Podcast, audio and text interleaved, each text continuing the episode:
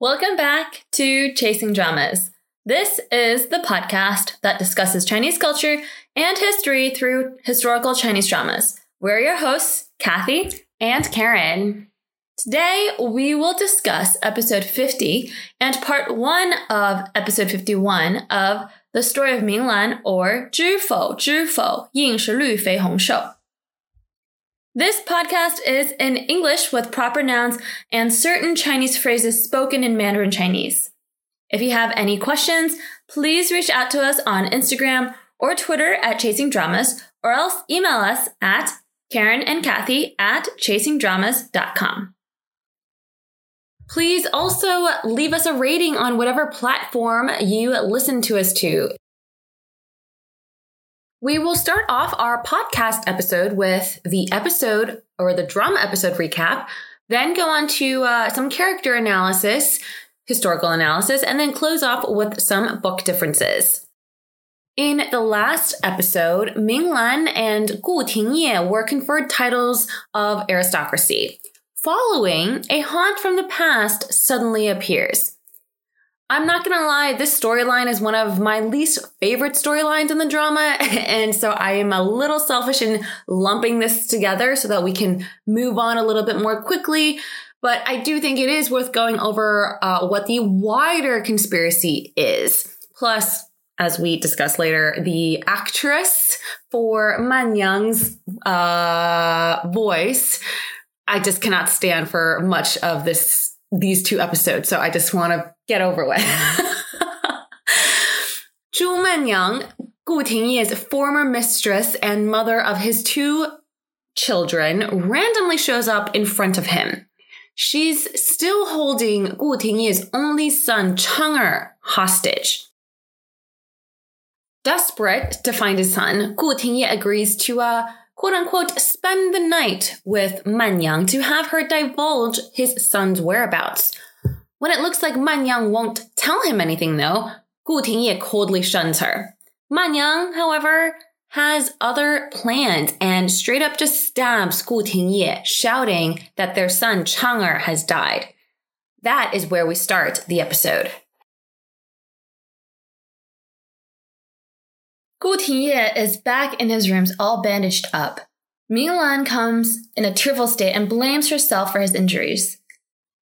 She says she should have thought to check Menyang for weapons. Gu Tingye waves it off because no one could have prevented Menyang from doing anything she wants.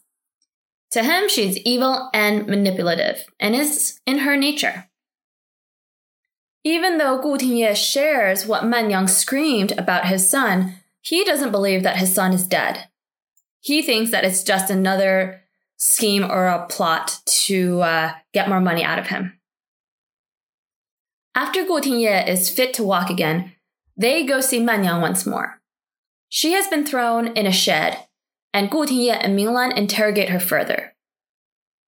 Menyang, in her mad craze, continues to cry that their son is dead, and it's all Gu Tingye's fault. I'll say this throughout the episode, but the actress from Menyang does a splendid job in these next two episodes. She plays the mad, screaming, wronged, but still manipulative woman very well. Enraged, Gu Tingye orders his servants to tie Menyang up and prepare to torture her for information. But luckily, Minglan drags him outside to cool his head. And this is Minglan's primary value add to Gu Tingye. She calmly explains that under these circumstances, after a whip or two, Menyang may just die. But isn't it odd that after years of searching, Menyang just suddenly appears, and right when next door, aka Madame Qin, is around, specifically to see Menyang enter the premises? If anything happens to Menyang, Madame Qin is bound to latch on to this mistake and cause chaos for the family. Minglan then analyzes the larger implications of what would happen if Gu Tingye does torture Menyang. The new government is still in its nascent phases. The Empress Dowager is looking for any and every excuse to create chasms in the new emperor's court. This would provide the perfect ammunition for the Empress Dowager. Gu Tingye is still not appeased. Menyang tried to murder him. That is like a crime punishable by beheading. Isn't she worried about that? Why can't they send her to court? Minglan urges him to reconsider this too. Apparently, this crime must be publicly documented. If done so, his daughter Rong'er's marriage and future prospects are going to be ruined for having this type of mother. Minibug. Gu Tingye says that he's a third-rank official here. Last episode, we discussed that his new title of Jinzi Guanglu Dafu is actually a lower second rank. I'm very happy that I did my research here. Okay. Since it seems like all options of punishing Menyang are currently exhausted, Gu Tingye finally calms down, though he's still furious.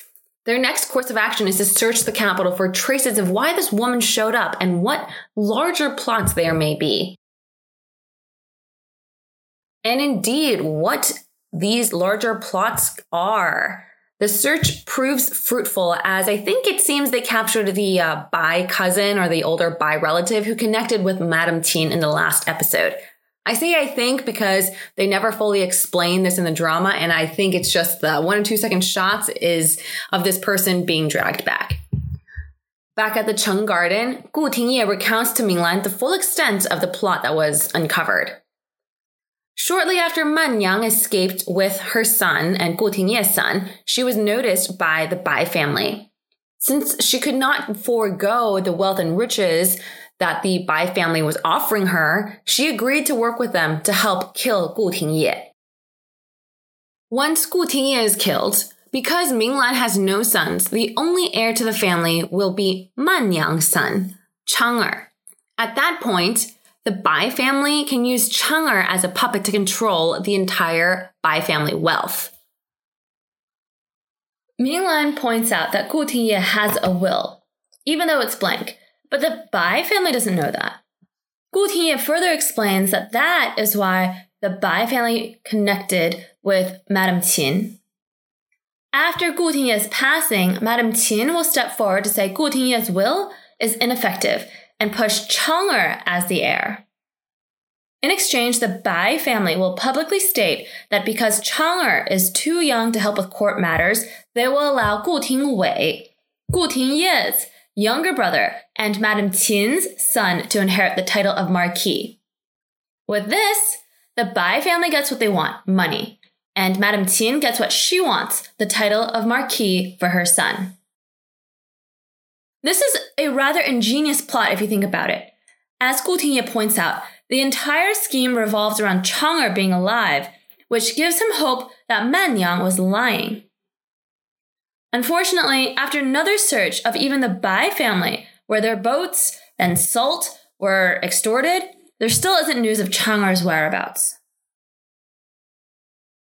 In this drama, there have been plenty of parents who have thought long and hard about their children's futures. Sadly, we now see a prime example of a woman who cares very little of her children and focuses only on herself and the riches she thinks she should have earned. One night, hoping that her mother will listen, the kind-hearted Rong'er, so the older child of Menyang, goes to the shed to see where her mother is currently locked up, to see if she can talk some sense into her mother. In Rong'er's mind, her mother loves her deeply. Little does she know, Menyang continues to scream the story that Chang'er is dead. As Rong'er presses her further to share where Chang'er may be, Menyang actually tries to strangle Rong'er. She screams that if Rong'er wants to see her brother, then she will have to go to hell to see him. What kind of mother does that? She is so mentally unstable that she is willing to kill her daughter. Menyang is upset that her daughter languished in lavish wealth at the Marquis Manor while they, Menyang and Chang'er, were out on the road in poverty, which she cannot accept. Luckily, Minglan and company barged in to save Rong'er from her mother. Gu Tingye is again furious, but Minglan was able to push him back. She turns to Menyang and roundly chastises her again, this time for her poor act as a mother. If she truly cared about her son, she would have left him in the Marquis Manor. After all, he is still the eldest son of the son of a marquis, or now a marquis. No matter how poor his life would have been, it would have been much better than what he is currently experienced. Or else, Menyang should have found him a tutor to teach him. Has she done any of that? No. She has hidden him away for years, and now he's lagging behind in life because of her actions. What will his life be like in 10 or 20 years? If she truly cared about him, she should think about his future and not use her children as tools for her own benefit, which she clearly has been doing. After Minglan turns to leave, though, Menyang screams after her to find him in hell. Minglan pauses, as this may ultimately be the truth that Gu Tingye refuses to accept.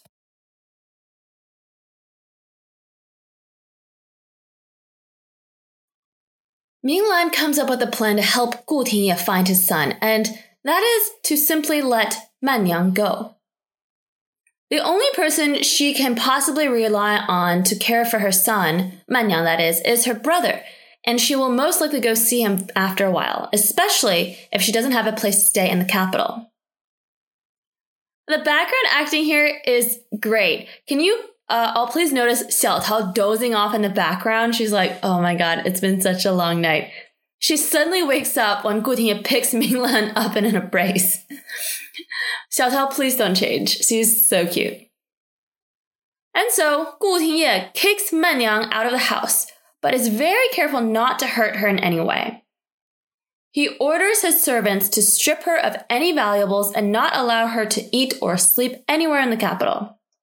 The aim is to push her out to see her son so that they can follow her. The scenes where she's out on the street are both infuriatingly annoying, but comical and also pretty sad. Her screeches are very grating, but her flapping arms and annoyed countenance as she's being barred from every opportunity to eat or find a place to sleep is rather satisfying. But this woman is not to be underestimated. Starting in episode 51, which is the next morning, she starts screaming in the streets about how Gu Tingye is a cold-hearted man. He threw her out and killed her son. All words she's twisted for her own benefit, but which benefits her narrative. Now the entire capital knows about this and is gossiping about Gu Tingye's poor behavior. With this narrative, Gu Tingye and company can no longer push her out of the capital, because then it would seem as though they're kicking her out only because the story is true. The scandal grows so big that it escalates up to court, and none other than Qi Hong brings it up in front of the emperor and Empress Dowager, in front of the entire court. He states that Gu Tingye has acted without propriety and is extremely critical of Gu Tingye's actions.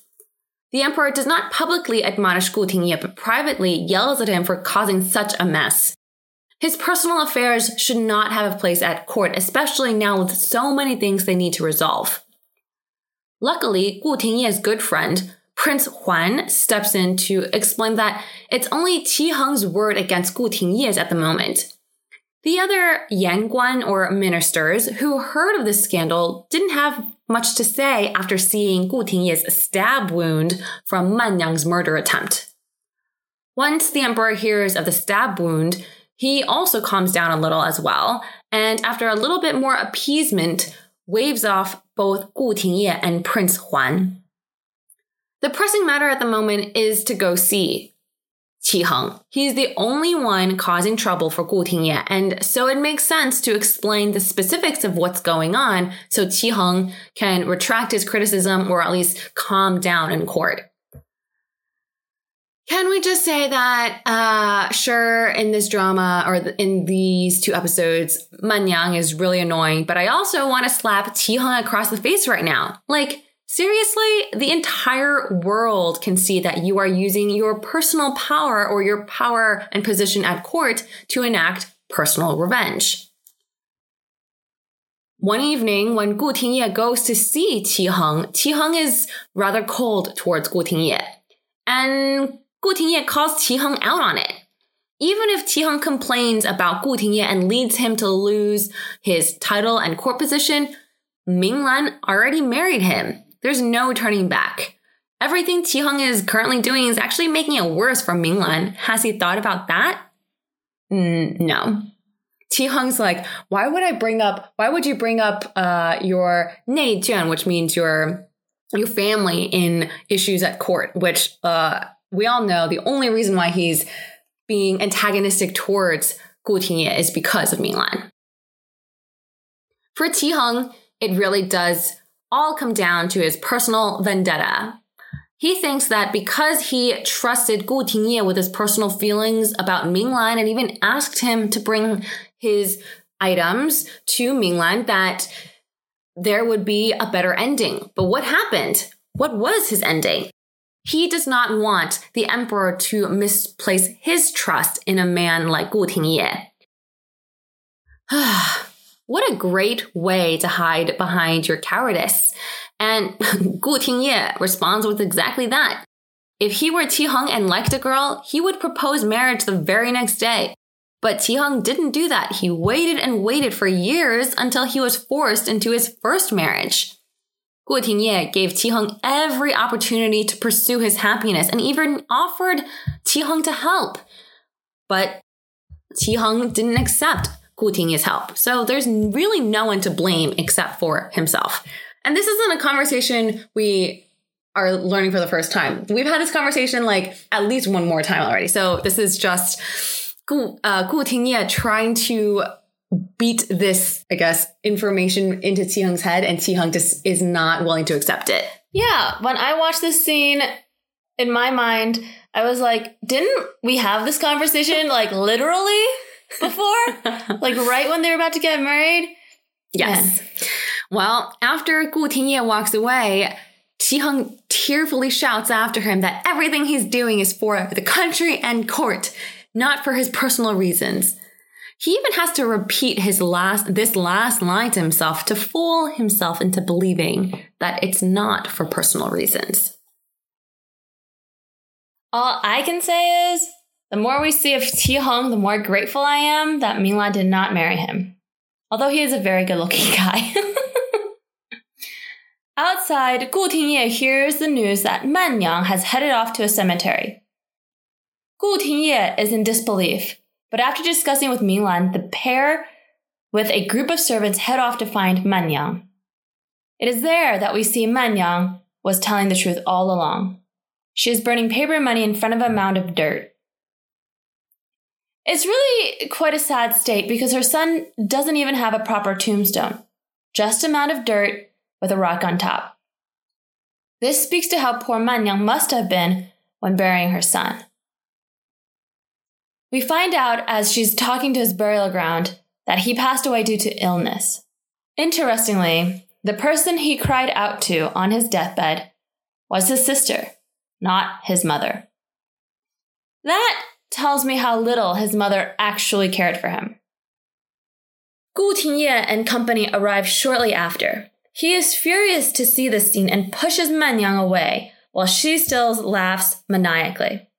In what is one of the most satisfying actions in the entire drama, at least in my mind, Minglan slaps Menyang across the face in order to force her to shut up, while Gu Tingye shouts at his servants to dig. He cannot believe that his son is dead, but he has to face the truth once he sees the bones. He turns to Menyang and coldly states that she will never ever see Rong'er ever again, but for having his servants drag her away from the capital. The scene ends with Gu Tingye crying in despair at finding out the truth, with Minglan trying to comfort him. We'll stop the recap there. It is heartbreaking that Gu Tingye discovered his son has been long deceased, but I am actually more intrigued by Madame Qin. I purposefully ignored scenes with her until now because I want to discuss them in more detail. She placed Menyang in the Gu family specifically to wreak havoc. She thought that per Gu Tingye's nature, the actions of Manyang would incite him to torture her, which would create many opportunities to ruin Gu Tingye's reputation and strip him of his title. Unfortunately for Madame Qin, Gu Tingye married Minglan, who is indeed his strategic advisor. As Madame Qin laments, Minglan prevented Gu Tingye from making any mistake that could be used as a weapon against him. Qin Dan Yangzi is rather annoyed because she could see the strength in this marriage. Minglan helps defend him while he helps her attack. Qin Dan Yangzi, or Madame Qin, needs to crack this marriage in order to destroy Gu Tingye. The other notable piece of information we learn is that Madame Qin knows the Empress Dowager is now potentially on her side. The news of Gu Tingye being berated by the emperor reached Madame Qin's ears rather quickly. It came from her son, who heard it from a eunuch that is loyal to the Empress Dowager. Why did this news come so quickly? That is the intriguing part to Madame Qin. She realizes that there is potentially a connection between her and the Empress Dowager, and so Madame Qin now has an ally in her quest to bring down Gu Tingye. These two episodes closes out, I would say, 95% of Manyang's story. So let's give a round of applause, as I think the actress Li Yixiao did a phenomenal job. We'll see Menyang at the very end of the drama, but I'm sure we'll be wrapping up so many other things that we won't be talking about Menyang then. From the outwardly loving concubine to the scheming woman to the finally destitute mother in the end, Li Yixiao portrayed Menyang with a lot of depth. The actress had to portray her in a way in which we as the audience understood why Gu Tingye was so taken with her in the beginning. Her acting is very different from, let's say, the actress for Lin Xiangyang or Mistress Lin, and both to great effect, as their targets also require different tactics. Yeah. Li Yixiao, the actress, has been in many dramas over the years, but mainly as side characters. So you'll see her pop up here and there, including Rattan from 2021 or this year, or Si Teng. I really like that drama. Go watch it if you haven't. It's fantastic. Li Yixiao, the actress, was actually trained as a Chinese opera singer. So the 2 seconds that you see Menyang trying to sing opera in episode 50 are all her. We'll miss her acting, but good riddance for Menyang as a character. I would say a mini boss has been dispatched here, but she will pop up at the very end. To me, the character of Menyang is a very interesting one. She's a reminder to the reader and the viewer that Cinderella stories are really few and far between, and that society typically works against women.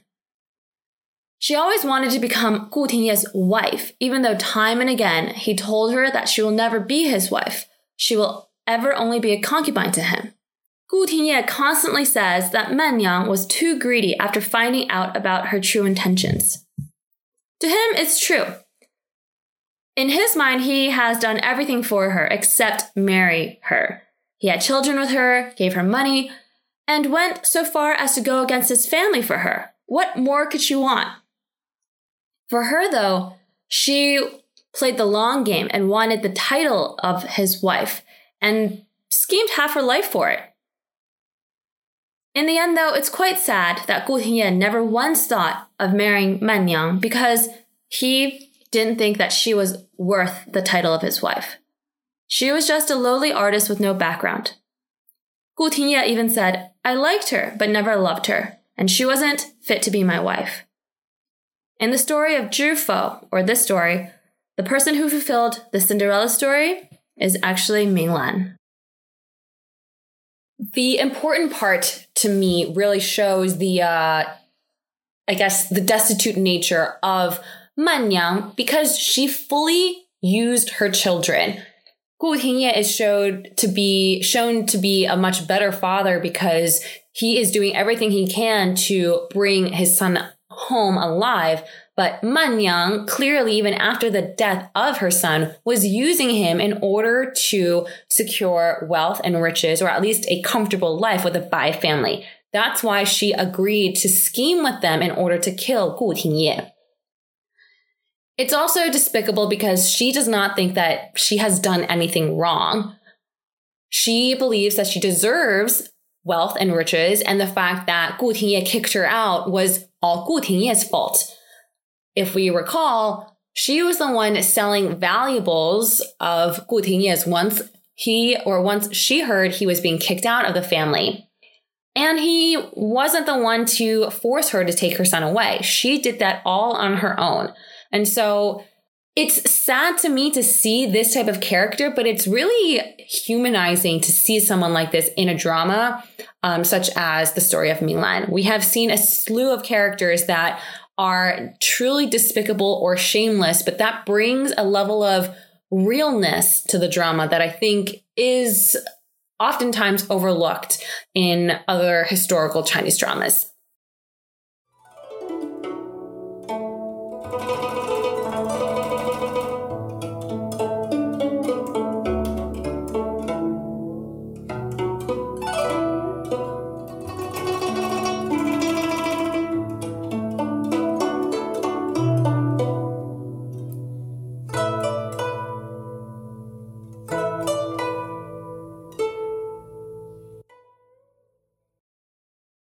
All right, let's talk about some history. There's not a whole lot in terms of historical analysis today, but we do have three to discuss. The first is a poem that Xianjie, so Gu Tingyu or Gu Tingye's older brother's daughter, recites for Madame Qin in episode 50. She recites, 世事漫随流水, 算来一梦浮生. 醉香露吻宜频道, 此外不堪行. This is a poem written by Li Yu, the third ruler of the Southern Tang Dynasty, and lived between 937 AD to 978 AD. His kingdom was overthrown by none other than Zhao Kuangyin, the leader of the Song Dynasty, in 974 AD. Baiku and Wikipedia have different years of when his kingdom was overthrown. One says 974 and one says 976. I'll go with the former. This Li Yu wasn't a great ruler, but he was a great poet. Many of his poems are still recited today, including Chang Xiang Si, which I would say is one of my more preferred poems. This poem here, with a title that roughly translates to The Midnight Cry, or Wu Ye Ti, was written in 975 AD as he was lamenting his own kingdom of days gone by. The lines roughly translate to, time passes like the waters of a flowing river. In the end, it will be naught but a dream. The wealth and splendor of years past will never come back. The roads back home are flat and easy to get to when I'm drunk. Otherwise, how will I ever get back? This poem is overall a sad story of days past, and it really doesn't make sense for Xianjie to be reciting this type of poem because she is just a child. I think it's maybe because her mother is the one who's lamenting about the past and telling Xianjie to recite this, but Madame Qin, even in that scene, was like, we shouldn't say this type of poem because it's very, very depressing. So next up is this idiom or this phrase that Minglan says called 豆腐落灰, which means dust has fallen onto the tofu. This is in reference to a tough situation because there's dirt on the tofu, but you can't actually touch it or swap it away because then you'll break the tofu. Or in this case, it's Menyang. I've never actually heard the phrase used before, but it's pretty apt in this case because they can't hurt Menyang or else she will break. And after doing a little bit of research, I don't think it's actually like a historical reference. I think it's just being used now. So, it's fine. It's a fun idiom, and I guess I'll be using it moving forward in my day-to-day life if there's a situation where I'm like, oh no, I can't touch it at all. All right, the last one is 姹紫嫣红. These are the few words that Menyang actually starts to sing when she's trying to find a place to stay for the night. She tells the innkeeper that she knows how to sing opera and begins to sing these words. Again, a great way to insert Li Yixiao, the actress's actual talent for singing opera, because when she begins to sing, you can tell she knows what she's doing. The phrase 姹紫嫣红 refers to all of the beautiful flowers that are blooming at once. This is actually an anachronism, as the opera where the phrase originates from was first written during the Ming Dynasty. Again, we're in the Song Dynasty, so the opera was written almost 400 years after the events of this drama, or actually 500 years. The opera itself is called Mu Dan Ting, or the Peony Pavilion, written by Tang Xianzu in the late 16th century and first published in 1617. The phrase in the opera itself is sung as a Miss Du is in awe of the flowers blooming in her garden, but is saddened that they are stuck in the garden with only the wall as a partner. Mu Dan Ting, or the Peony Pavilion, is a famous opera that is actually regularly performed today. So if you go on YouTube or search, there are full versions of the opera still being performed. Okay. That is all for the historical analysis. Let us move on to some book differences. The drama's treatment towards Menyang is quite different from the book. This drama, despite being 70 plus episodes long, trims a lot of fat from the story and focuses squarely on Minglan and Gu Tingye's storyline. And so I believe the screenwriters wanted to finish this storyline in these episodes. But Menyang's storyline in the book doesn't wrap up until the very end. I'm going to spoil a little bit of the book/drama, so I recommend skipping this section if you don't want the drama to be spoiled. Let me give an overview of what happens in the book. As I mentioned in the previous episode, over the years, Gu Tingye actually always had tabs on Menyang and his son Chang'er in the book. Menyang decided to ditch Rong'er at the Gu Manor and raise her son Chang'er on her own several years before Minglan marries in, which is similar to the drama. Her reasoning is that her son is more valuable to her and to Gu Tingye, which in the patriarchal society isn't false. She left Rong'er at the Gu Manor to create a thorn in whoever's the new madam's side, as a reminder that Gu Tingye already has a daughter. During the years where he was struggling, Gu Tingye always still kept tabs on them and sent money whenever he could. Once he returned back to the capital as one of the emperor's trusted advisors and generals, he asked Menyang if she wanted to part with her son and have him be raised by Gu Tingye. She could then remarry if she wanted. Chang'er, of course, would have a lot of wealth under his name. Menyang, though, refused on all counts and adamantly stated that she wanted to keep Chang'er by her side. To this, Gu Tingye agreed. Mother and son lived outside of the capital, always under the watchful eye of Gu Tingye. And it wasn't until Madame Qin had another vile plan did Madame Qin sneak them back into the capital. When Menyang returns, she returns with her son in tow and basically causes Minglan to go into labor, who at this point is heavily pregnant. Menyang and Madame Qin scheme to have Chang'er become Gu Tingye's legitimate heir, and they fail in this attempt. The scheme is very different from what is in the drama. It involves many other characters, so I won't recount it here. Menyang is caught and sent away with her son. Gu Tingye, to either his credit or, I guess, pressures of society, never once thought of placing his son Chang'er in the Gu family genealogy. Now, I don't think it's mentioned in the drama, but it's very clear in the book that Chang'er is not in the family genealogy.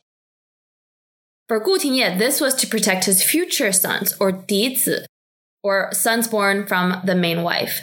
He knew full well of the dangers of having an eldest son as a shuzi, especially with a mother like Menyang, and preemptively dashed all of Menyang's hopes for seizing power in his household. With Chang'er not on the family genealogy, he has no claim to any of Gu Tingye's wealth or titles. The poor boy, despite the money from his father, is basically squandered by his mother, who refuses to give him an education. Menyang and Chang'er are sent away after the whole debacle with Minglan, and they're mentioned again towards the end of the book. Menyang decides to drag her son in the dead of winter to find Gu Tingye, who was away on the battlefield. The journey ultimately cost Chang'er his life, as he fell ill and died shortly after. Menyang, after hearing of this, goes insane. And that is the rest of her story in the book. We won't see much more of Menyang in the drama. She will show up. But as I said, she's a fascinating character. If Gu Tingye was the same gullible man as before, he probably would have fallen for her wiles. He had the clear mind to marry Sheng Minglan, who has put him on, I guess, the right path. I appreciate the fact that he owns up to his mistake. But it really pains me that, yes, it was a fact of life that women couldn't hope for much more than a concubine. I personally didn't like how Gu Tingye in the drama kept calling her Du Fu, or an evil woman. I mean, she was, but hey, can you show her a little bit more respect? Anyways, I guess the show wanted to just finish this storyline with Menyang and tie it as much as possible to the book in which Chang'er ultimately dies. So that is what we see here, and this storyline is moved forward many, many episodes or many chapters up from what happens in the book. Last point, in the book, the young Duke, Qi Hong, plays no part in any of this family drama. He has no idea what's happening here.